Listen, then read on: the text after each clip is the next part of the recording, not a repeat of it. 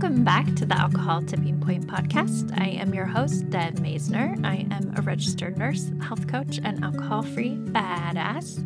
And today is a solo episode. Today, I want to talk about urges and cravings.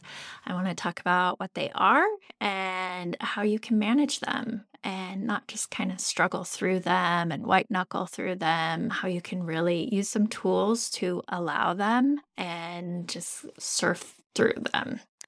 I know that it is so common when we are changing our drinking that we do end up with these cravings, you know, typically around five o'clock at night, just that really strong desire to drink. Or maybe it happens when you get super stressed or you get in a fight with your kid or your husband or partner or whoever it just seems like our autopilot, our automatic reaction is just like, I need a drink, right? And so it can be really helpful to, instead of automatically going to drinking, to sitting with that feeling that you have that leads you to drink. So sometimes that is an uncomfortable feeling. And we don't like to sit with uncomfortable feelings. Just society in general. Like, we are told not to feel pain, not to be sad, to buck up, you know, like you should be happy all the time and content all the time. And I mean, that's just not true, right? Life is 50 50. I mean, sometimes it's awesome and sometimes it's awful. And then there's the in between moments. So when we can really learn to sit in uncomfortableness without checking out, without numbing out, then we become so powerful. So today, let's just talk specifically about urges and cravings. You know, if you ever feel like you struggle with them, if you find that it's hard to stop at one drink, if you're having a problem with your drinking, I just want to remind you that you're not alone. I mean, this is something that is common for a lot of people, and even people who wouldn't even say they have a problem with drinking. You do tend to see in a lot of situations like people turning to drink right? Like you break up with your boyfriend or going through a divorce, and your girlfriend's like, I'm on my way with a bottle of wine. Or how about that phone call? Are you sitting down? You might want to pour yourself a drink when there's something like super stressful or anxious or fear inducing that someone's going to tell you. I mean, we see it in the movies. it, you know, it's like, oh, I need a drink. Like, I need to drink at this. So, I just want you to know that it's totally normal. You are not alone, and there is a way out. So, just to kind of review what urges or cravings are, and I use them interchangeably. I mean, I think you could get real nuanced with them, but I think of an urge and a craving as the same thing. It's an intense, urgent, or abnormal desire or longing or impulse for something. In this case, we're talking about an impulse, a need, a hunger, a thirst, a lust, a yearning, hankering for a drink. So that's simply what an urge or a craving is. What I think is so interesting about cravings is if you didn't have the craving or urge to drink, you just wouldn't do it right? There's lots of things we don't have cravings or urges to do. I mean, one thing that comes to mind is I have like zero craving for Cheerios. it's totally random, but you know, I'm just like, meh, I could take it or leave it. And I have gotten to the point with drinking where I have zero desire to drink. You know, I just kind of felt meh about alcohol. But full disclosure, you know, it took me a long time to get to that point. And I tell you that just so that you can have hope that you will also get to the point where you just don't have the desire to drink anymore. I do want to give a little bit of background about your brain again, because I think it's helpful when we think about our emotions and how our brain works. So I've described the brain as a mullet, right? It's business in the front, it's party in the back. So you have this front business part of your brain. That's what handles rational thought and decision making. And it's the part of your brain that logically knows drinking is not serving you. Right. And then there's the lower part of the brain. That's the back of the brain, your back, your like flowing party mullet. That's your survival side of the brain.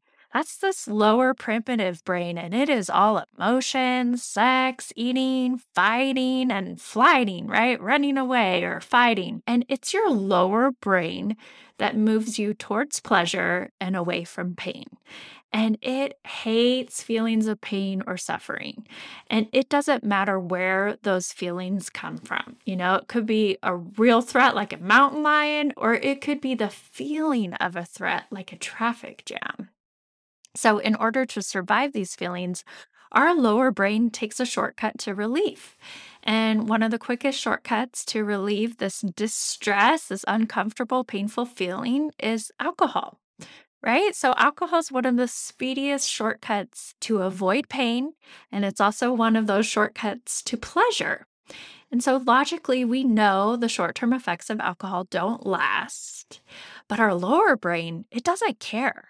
So when we're thinking about a craving, it's a powerful desire, it's a yearning, it's a hungering, it's an urge for a drink. And cravings are downright uncomfortable and painful. And we are hardwired to avoid pain. So our lower brain kicks in and it looks for the fastest way to relieve the pain and provide pleasure instantly. And that's what it does. And what does it learn to turn to?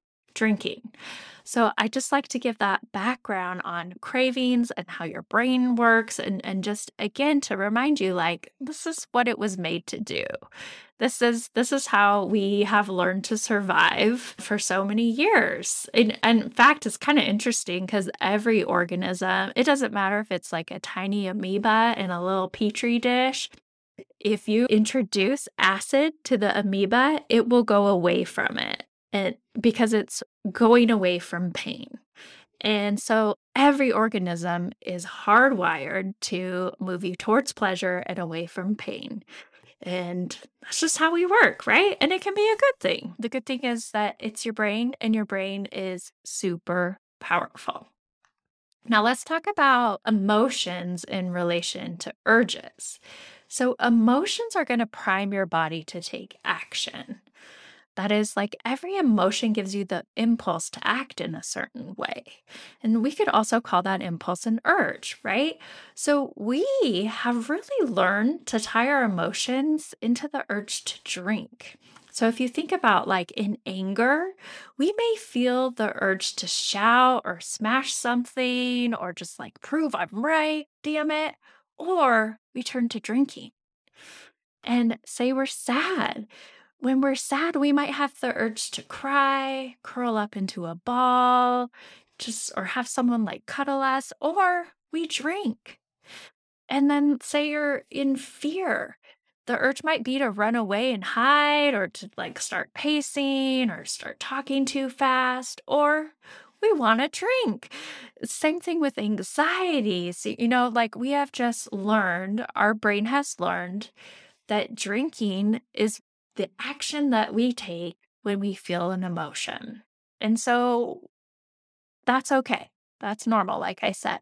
And so, what we want to do instead of turning to drinking is we don't want to answer our cravings or urges, right? We want to take a, a break. We want to have a pause between that feeling or emotion and that action behavior of drinking. And so, one way to do this is just to become more mindful.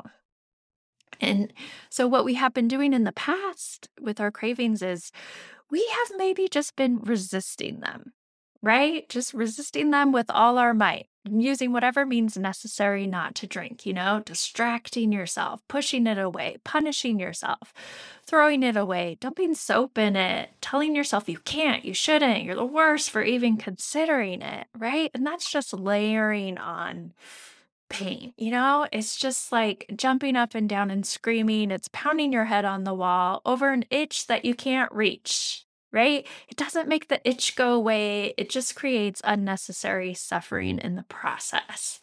And so navigating urges and cravings, it can require like a counterintuitive solution. And so that solution is to slow down and be mindful. And what you want to do is listen to understand, not to respond. So that is just a quote. Again, it's listen to understand, not to respond, because we have given in to this craving, this urge so much. So, can you slow down and just check in with yourself? Right? So, when we're working on changing the way we drink and those urges, urges and cravings come, you know, our knee jerk reaction is just to argue and fight with them. Then we feel tension and tightness, and we can feel an increase in the intensity of these urges and cravings. And then we can recognize the craving, and then we immediately respond with defensiveness. So it's just it's a fight, right? It sounds really tense. It's it's a fight. So instead of fighting it, listen to it. So, what does that look like? That looks like relaxing into the urge, turning towards it, opening up to the urge, allowing it to be there, accepting that it's there, and understanding it. So, we want to not just notice that it's there, but look into it and get curious about it.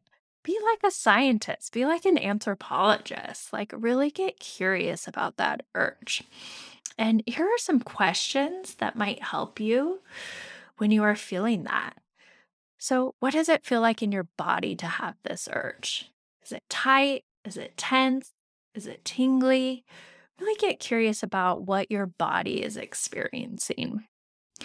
And is it increasing intensity in intensity? You know, if you had to rate it on a scale of 1 to 10, what would you give that urge at that moment? And do you notice it's getting worse or better? And then how does it change if you take a deep breath focus on relaxing into it. Just allowing it, just saying, like, oh, hello, hello, I'm having the urge to drink. And then how does it change if you tense up and you try to push it away?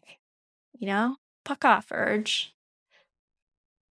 Or I can't, I can't, I shouldn't, I can't. I said I wouldn't drink. I'm not going to drink, right? How does that feel?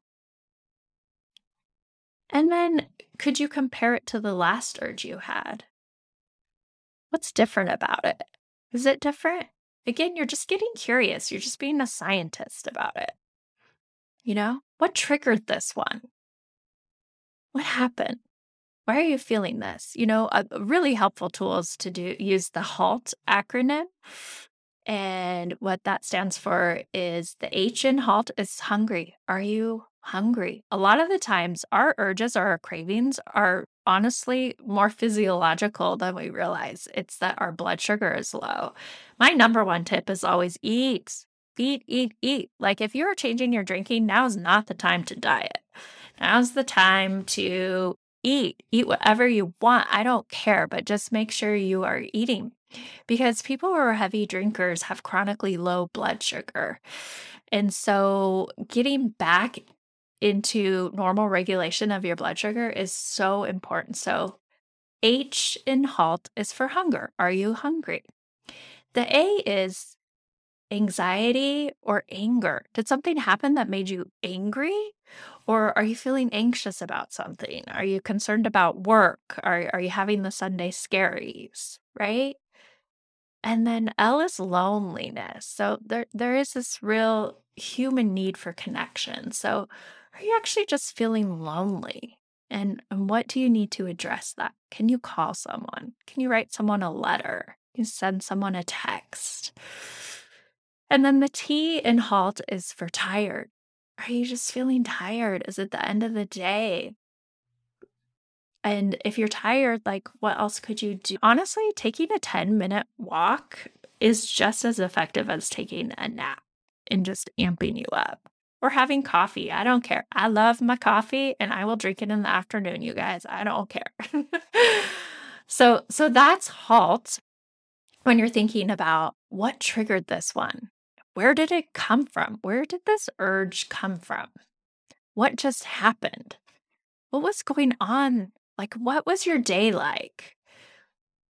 And what time of day is it when you have it? And is this a pattern? And so that's just being really just getting aware and just being a scientist and not judging yourself and not judging the urge, just allowing it. So, and that's how we can change the habit loop. First, noticing the urge, bringing it to consciousness, and then changing the way we respond to it and re examining the reward that we get from it, right? And so, listening to understand and connect to how the urge or craving feels in our bodies, that's just a new way to respond. And I just want to remind people you know, when you are first changing your drinking, you may need to pull out all the stops, like using distraction techniques and not sitting with it. And that's okay.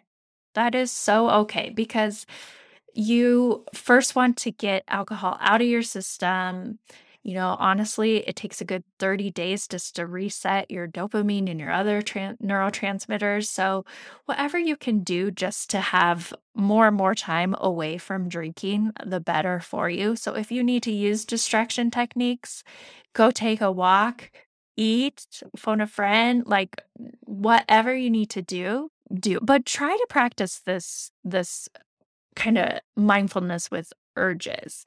And one thing we do talk about is urge surfing, which is just a way to like observe your your urges and just ride the wave.